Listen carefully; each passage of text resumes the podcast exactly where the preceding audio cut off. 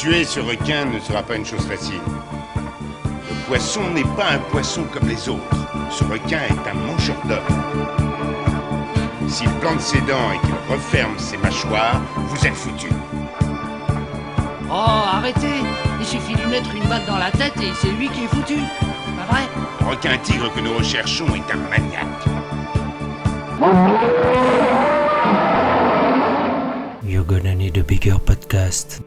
Bienvenue à la plage, bienvenue sur Shark Parade, votre podcast tout entier dédié à la plus grande gloire des films de requins tueurs. Je suis le professeur Rico et nous nous retrouvons pour nos descentes dangereuses au milieu de nos amis requins qui nous attendent pour une nouvelle tournée de films forcément de grande qualité. Enfin, pour une fois, c'est pas si pire. Enfin, pour un film sur deux. Bah c'est déjà mieux que d'habitude. Hein. Alors certes, la parution de ce podcast est un petit peu erratique en ce moment, hein, mais vous commencez un petit peu à avoir l'habitude. En tout cas, les requins ne vous lâchent pas parce que pour 2022, on annonce déjà pléthore de films. C'est un genre qui n'a pas l'air de vouloir s'épuiser. La preuve, cette année, on a eu au moins 6 films de requins et j'en ai peut-être raté certains. Parade n'est pas prêt de pointer au chômage. Alors je vous rappelle quand même vite fait le principe de l'émission. Hein. Nous avons tiré au sort deux films de requins et nous allons les examiner minutieusement en détaillant leur qualité squalographique, c'est-à-dire l'originalité, l'histoire, l'ambiance, la réalisation, les personnages, la qualité des requins, leur attribuer une note de 0 à 3 à chaque fois, selon qu'ils soient non acquis, insuffisamment acquis, en cours d'acquisition ou acquis, ce qui nous fait un total de 18, auquel nous rajouterons 2 points d'appréciation personnelle. Le tout nous permettant de reclasser le film dans une des 5 catégories suivantes. Au-dessus de 16, on a un incontournable, au-dessus de 12, on a un bon film, au-dessus de 8, on a un routinier, mais regardable si on atteint la moyenne, au-dessus de 4, on a un film nul, et en dessous de 4, on a un film carrément à fuir.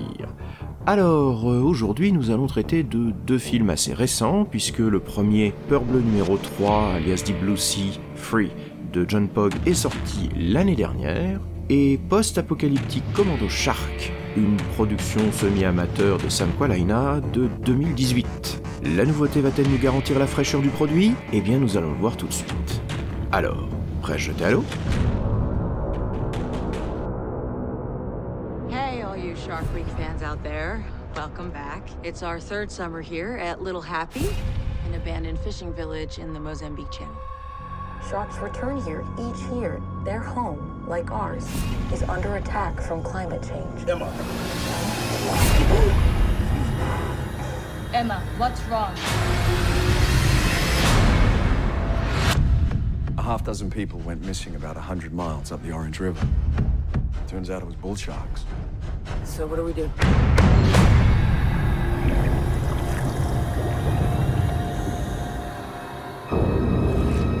There is a boy in the field. It's big. Brown,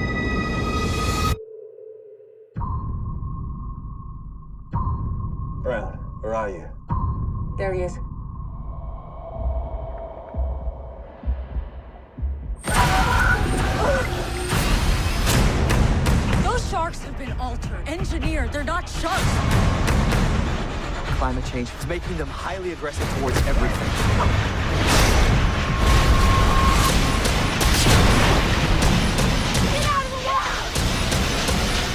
It's all about survival, folks.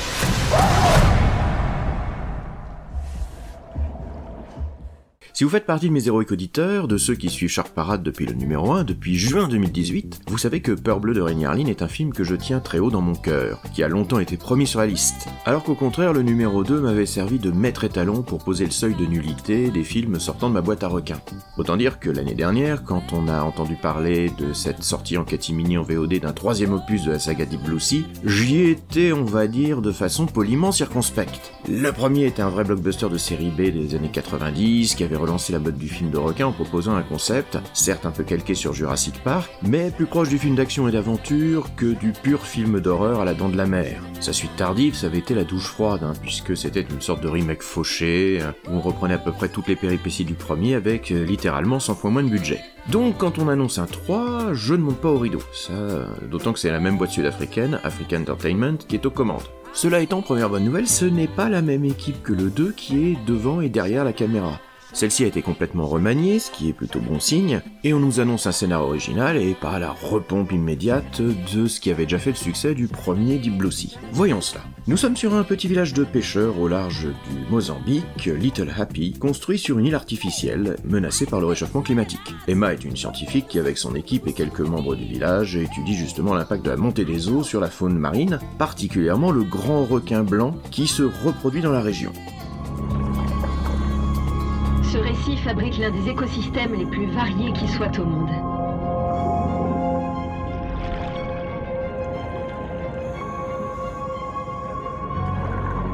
Ici, mon équipe et moi-même, nous mettons sur pied une base de données baptisée le Triton. Grâce au sonar et à l'intelligence artificielle, elle nous permet d'identifier et d'étudier tous les organismes dans une zone donnée. Ce canyon, par exemple.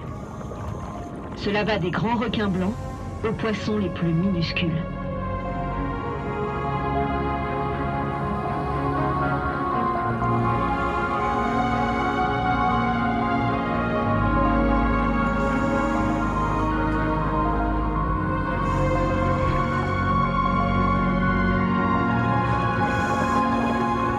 Ces requins reviennent ici chaque année pour se nourrir, s'accoupler et donner naissance à leurs petits.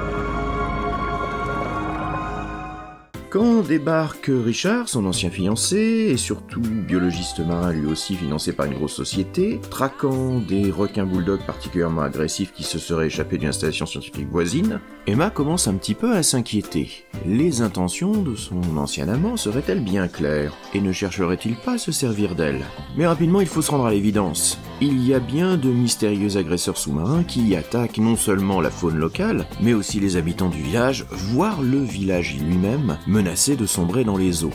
Et en termes de menaces, les requins ne sont peut-être pas la seule sur l'île. Eh ben voilà, c'est pas compliqué de faire une bonne petite série B de requins, un cadre un peu ensoleillé, quelques acteurs qui font semblant d'être concernés par ce qui se passe, un bout d'intrigue, une équipe technique qui sait de quel côté on tient une caméra. Et là, je tiens franchement à remercier Africa Entertainment d'avoir fait tabula rasa de la précédente équipe qui nous avait pondu ce marasme sur pellicule qui était Deep Blue Sea 2. Alors, je vais pas dire que John Pogg, c'est le nouveau Kubrick, hein, loin s'en faut, mais cet artisan multitâche de la série B connaît son métier, les limites de son budget, et comment les contourner pour nous offrir un spectacle efficace, pour ce en quoi on est venu, un petit film rythmé et intéressant. Et déjà en nous proposant quelques idées, sinon originales, à tout le moins un minimum novatrices, comme le fait que les requins ne sont pas forcément les principaux méchants, et que même certains des requins, voire des grands requins blancs, pourraient avoir un rôle plutôt positif dans l'histoire. L'héroïne a noué des liens d'affection avec ceux qui vivent paisiblement dans les parages, et même si ceux-ci peuvent être euh, parfois un petit peu imprévisibles dans leurs réactions, ils ne sont pas foncièrement méchants, ce sont juste des animaux sauvages.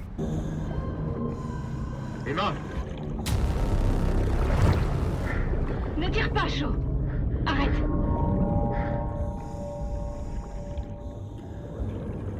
Je vous présente Sally. C'est le grand blanc qui nous a conduits à cette nurserie après que nous l'avons bagué. Nous étudions en temps réel comment elle et ses congénères parviennent à s'adapter au réchauffement climatique. T'as pété un câble ou quoi? Il faut garder son calme et la repousser. Sally venait seulement me rappeler qui je suis et qui elle est. Attention, ne faites pas ça chez vous.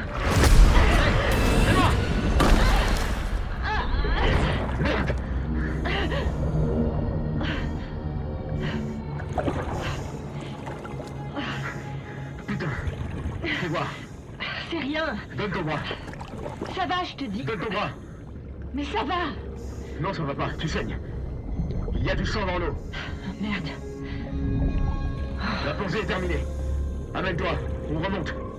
Ce qui nous donne des scènes parfois assez réussies où on est touché par la mort de grands blancs qui se font attaquer par les requins bulldogs qui, eux, ont- ayant été manipulés par les humains, ont développé la malveillance des hommes et ne sont plus uniquement des animaux sauvages, mais des expériences créées en laboratoire qui veulent d'abord et avant tout échapper aux humains. Alors si vous n'avez pas vu le premier, c'est un tort. Ou si vous n'avez pas vu le deuxième, c'est une bénédiction. Vous avez quand même la possibilité de voir ce 3 sans trop de difficultés. Le lien entre les différents films est assez ténu. Certes, le film se place dans la continuité du 2 en partant du principe que Bella, le grand requin du 2 qui avait fui le laboratoire, a donné naissance à trois petits requins bulldogs particulièrement malins et agressifs. Voilà, c'est tout ce que vous avez à savoir pour comprendre euh, Deep Blue Sea 3 ou Terreur sous la mer 3 au Québec, sans avoir besoin de vous fader les épisodes précédents.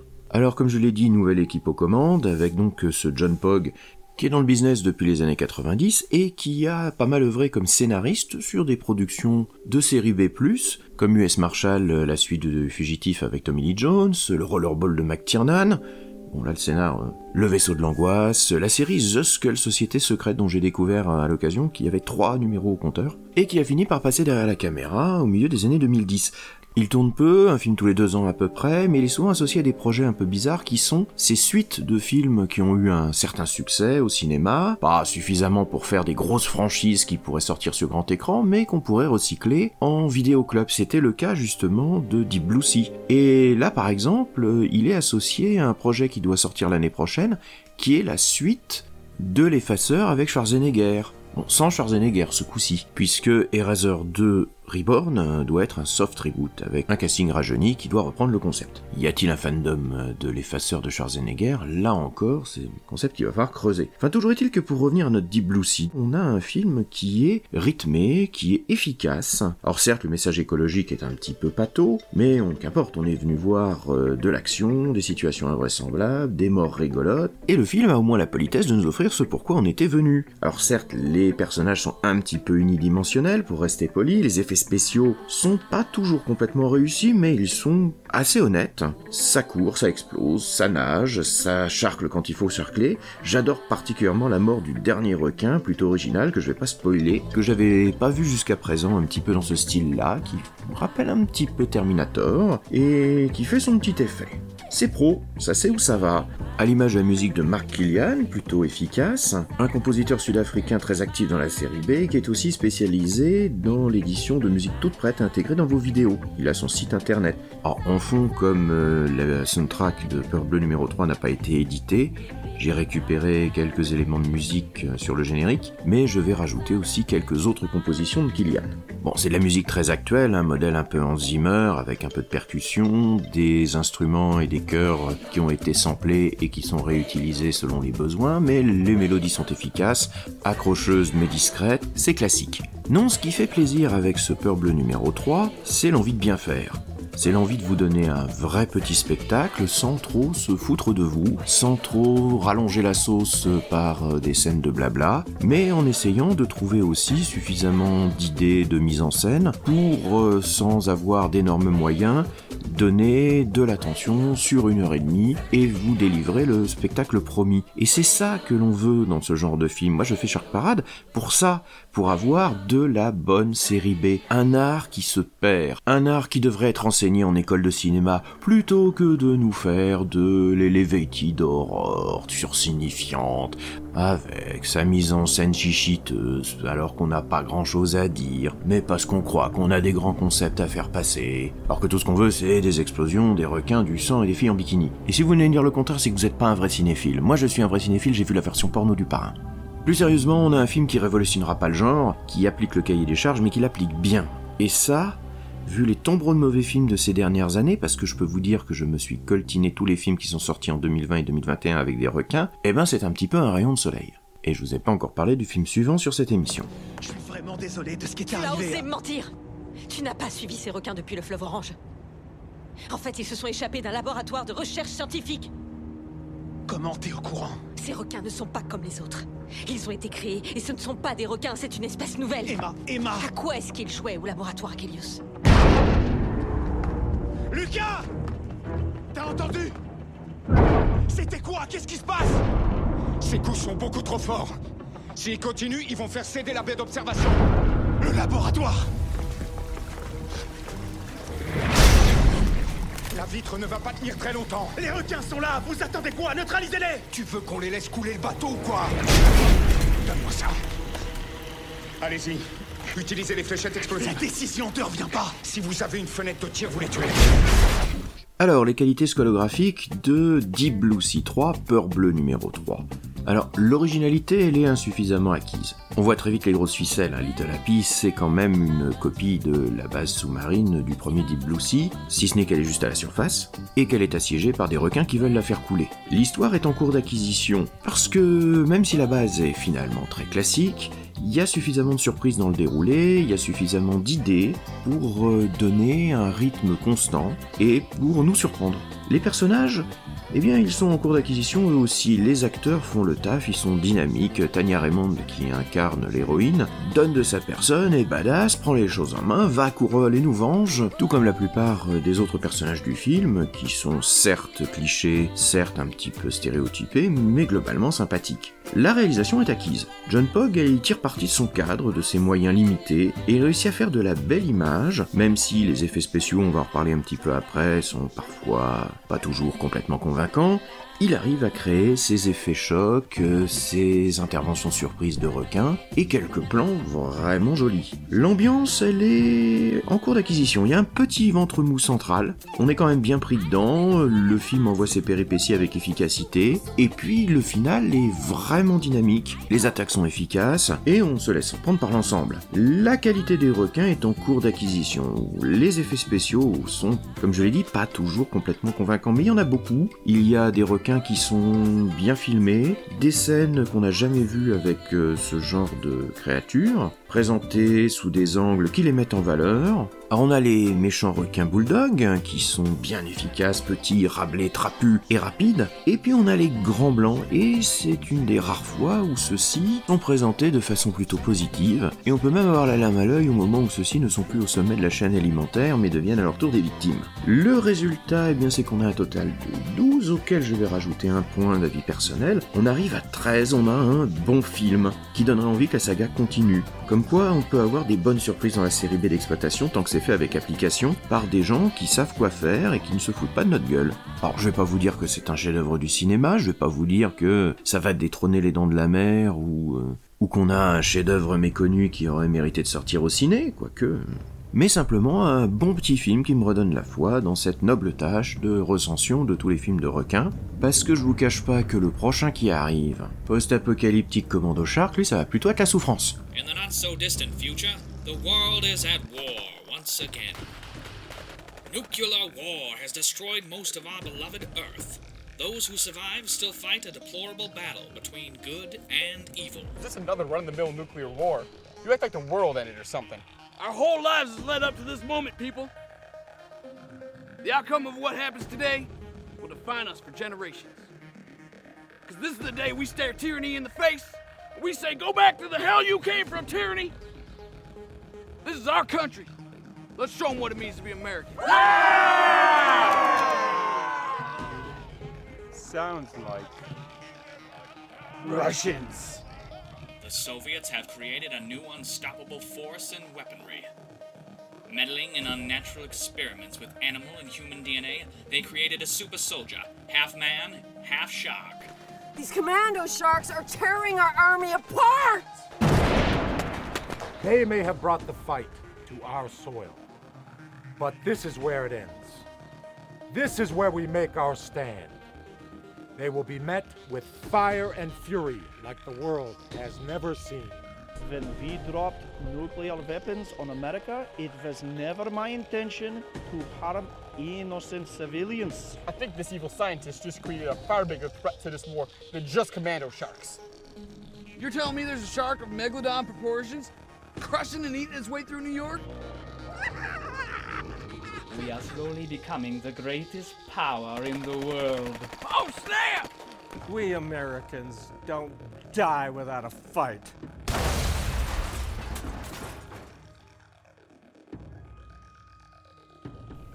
Bon, je vais demander un moratoire sur les films de requins amateurs tournés au caméscope parce que j'en peux plus. Je vais y laisser ma santé. J'y ai déjà laissé ma jeunesse.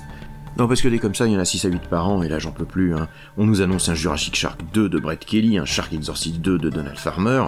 Comment voulez que je garde la foi dans le cinéma, voire dans l'humanité? Et pourtant la vue de quelques photos et de la bande-annonce de post-apocalyptique Commando Shark m'avait arraché quelques sourires, et m'avait laissé espérer que derrière la pochade low cost tournée en amateur, on pouvait avoir euh, quand même quelques scènes un peu rigolotes.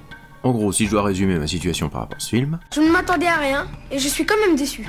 Production de 2018 d'un certain Sam Qualaina, qui nous avait offert en 2011 d'ailleurs un Snow Shark Curse of the Ancient Beast particulièrement calamiteux, qu'on n'a pas encore traité ici mais je ne suis pas impatient. Ce post-apocalyptique Commando Shark est en fait un remake de L'Aube Rouge de John Milius, voire même un remake du remake, celui de 2012 de Dan Bradley avec Chris Hemsworth qui était vraiment pathétique, mais où les soldats nord-coréens seraient remplacés par des hommes requins communistes.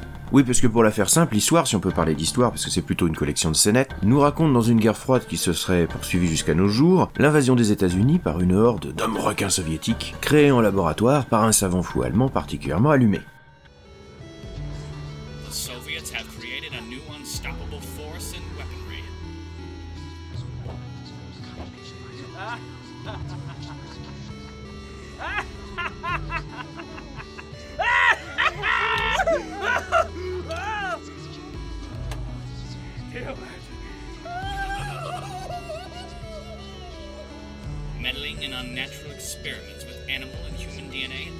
Created a super soldier, half man, half shark. It's alive! It's Alors,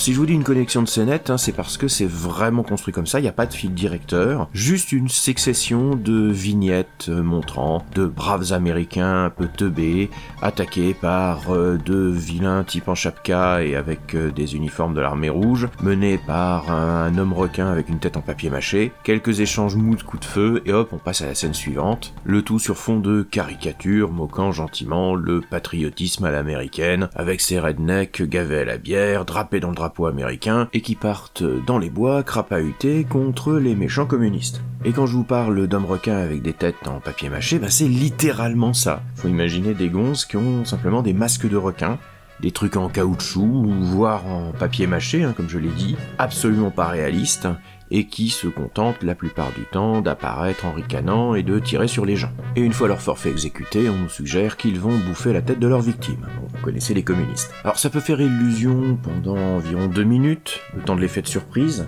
mais pour le reste, ça s'avère vite assez pénible à regarder. La faute a un faux rythme. C'est-à-dire que les scènes soit s'étirent interminablement, avec des scènes de bavardage faussement drôles, faussement humoristiques, annonnées par des acteurs qui sont pas professionnels, soit des scènes de combat assez répétitives, avec euh, des gens qui se coursent dans la campagne ou dans les bois, et qui secouent très fort des mitraillettes pour faire croire qu'ils sont en train de tirer, le tout avec des impacts de balles ou des éclats qui sont rajoutés en post-production, enfin, quand ils y pensent. En plus, la plupart de ces scènes n'ont pas vraiment de chute. Et c'est pas aidé par un montage qui est aussi d'une mollesse extrême, où on passe avec des fondus au noir d'une scène à l'autre, alors que la précédente n'a pas vraiment eu de résolution satisfaisante. Step away from that woman, soldier. Whoever said sharks don't like the taste of human flesh clearly never met me. Not another move, tuna breath. Or I'll pop ya. I'd really like to sink my teeth into you. Do you think you can kill me before I fit you in my jaws? Why don't we find out? I don't think you have the guts. I got plenty. Prove it. Show me what they look like.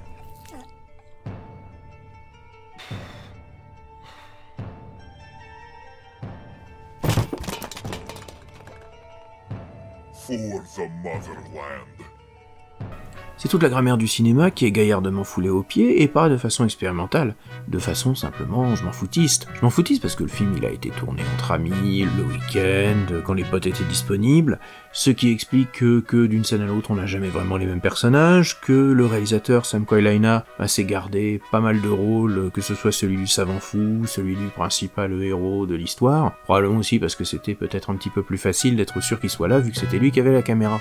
Bon, les comédiens, à part la Scream Queen des Russian qui est là pour faire un petit caméo par amitié. Moins de deux minutes de film, le reste, c'est comme je l'ai dit, les amis du réalisateur, les voisins du réalisateur, qui vont donc débiter des dialogues qui se voudraient drôles, mais qui tombent la plus souvent à plat, parce qu'en fait ils sont gavés de références qui ne font rire que les Américains, et reposent essentiellement sur l'idée que ceux-ci sont des gros patriotes teubés, que les Russes sont des sadiques ricanants, bon ça va bien 5 minutes, mais sur 1h20, ça tire un peu la patte. Hein. Le résultat est un film qui assez rapidement ennuie qui tourne à vite faute de renouveler son histoire, faute de renouveler son intérêt. Même si je pense que Qualaina et ses potes se sont bien marrés en tournant le film, ça sera pas vraiment le cas du spectateur qui s'inflige ce film. Comme je l'ai dit, tout est tourné à l'économie. La musique, par exemple, ben, c'est essentiellement des morceaux libres de droit, du Kevin MacLeod et divers autres banques de sons, y compris d'ailleurs aussi pour les effets sonores. Même les effets spéciaux, qui pourraient être un petit peu le point fort de ce genre de film amateur, avec des maquillages rigolos, avec des animatroniques ou des poupées artisanales, et ben là on a soit le même masque de requin filé à tous les figurants, un masque qui est même pas capable de fermer la bouche, ou bien un requin en plastique acheté dans un magasin de jouets qu'on va filmer en gros plan, en le secouant par la queue pour faire croire qu'il est en train de se déplacer sur des images d'immeubles qui s'effondrent en arrière-plan. Alors certes personne se prend au sérieux et le film se termine même par la promesse d'un nouveau film avec des œufs extraterrestres qui attaqueraient la Terre,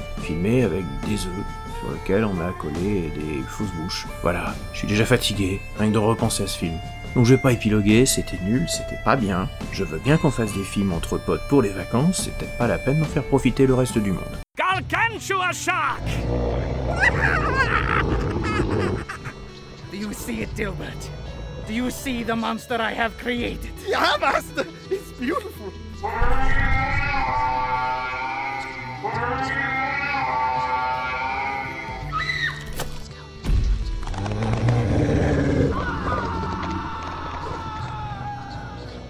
Nobody can stop me now. The world is my oyster. My enemies will crumble before me. Alors, les maigres qualités squalographiques de ce post-apocalyptique Commando Shark. Même le titre est trop long.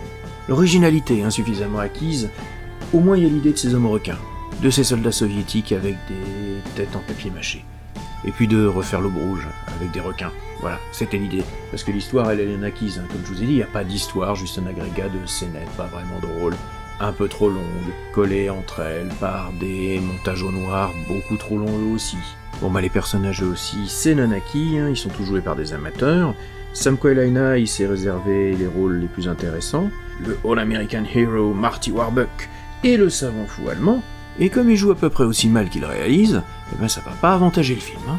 Réalisation, je vais pousser jusqu'à insuffisamment acquis parce que même si Sam Qualaina n'est pas vraiment un très très grand réalisateur, car il est au niveau de son jeu d'acteur, au moins c'est tourné de façon lisible et à peu près propre. Pour avoir vu pas mal de productions à tout petit budget, là au moins, Kolaina sait quand même placer sa caméra sur un trépied, il sait quand même éclairer suffisamment une scène pour qu'on voit ce qui se passe à l'écran, il s'offre un ou deux plans drone. Euh, voilà, c'est pas terrible, ça on va pas, va pas se cacher. Mais par rapport à mes truands habituels euh, du film à tout petit budget, genre des Donald Farmer, des Brett Kelly, Mark Polonia, Sam Kolaina, euh, il fait au moins une image qui est lisible et qui est regardable. Fermons le banc avec les requins, c'est acquis, hein. Un pauvre masque en papier mâché, un requin en plastoc. Ça crée la misère et, euh, contrairement à Marc Polonia par exemple, Sam Kolaina n'a même pas la passion de faire ses effets spéciaux artisanaux. Donc voilà, 2 sur 10, c'est à fuir, je rajouterai rien en bonus. On a une de ces multiples productions amateurs qui pullulent aux États-Unis, mais franchement, il y a un marché là-bas pour ça. Je pense que c'est quand même essentiellement la famille euh, de Sam Kolaina et de ses amis qui viennent voir le film sinon je comprends pas qui va s'infliger ça dans des festivals de cinéma aux États-Unis, car euh, le film a tourné, il a eu sa petite carrière, et il est même maintenant encore disponible sur des chaînes de VOD aux États-Unis. Vu le peu qu'il a dû coûter à tourner, euh, je comprends pourquoi il fait le but. Hein.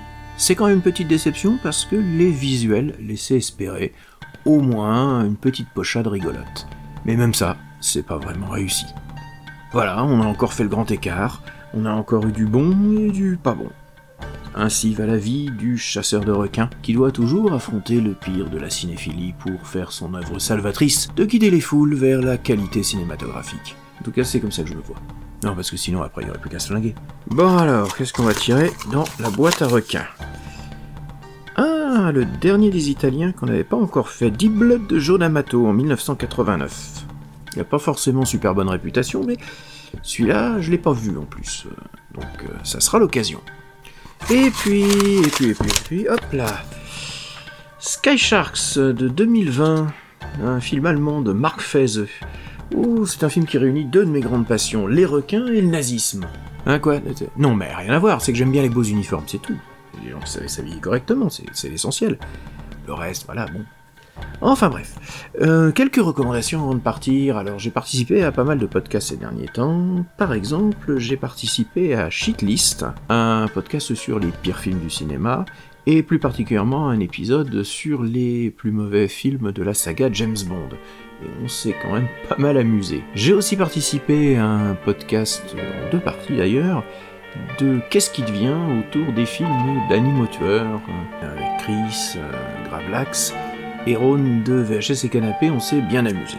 Alors, euh, où est-ce que vous pouvez me retrouver? Bah, Sur Nanarland, hein, on va avoir un podcast qui va sortir sous peu. J'ai d'ailleurs rajouté une chronique de Cruel Jaws, euh, parce que franchement, il me manquait quand même sur le site celui-là. Et puis, on a plein d'autres chroniques qui vont sortir. Vous pouvez me retrouver sur Twitter, @ultimetrico. Alors, on se retrouve sous peu pour euh, réaborder un petit peu nos films de requins favoris. Je vous souhaite donc de bonnes fêtes de fin d'année 2021, et je vous retrouve en début 2022. Je vais essayer quand même de retrouver mon rythme mensuel. Je promets ça à chaque émission, mais bon, ne vous inquiétez pas, même s'il y a parfois des retards, chaque parade est insubmersible. On se retrouve très bientôt, passez donc de bonnes fêtes comme je vous le disais, et en attendant, vous pouvez retourner vous baigner.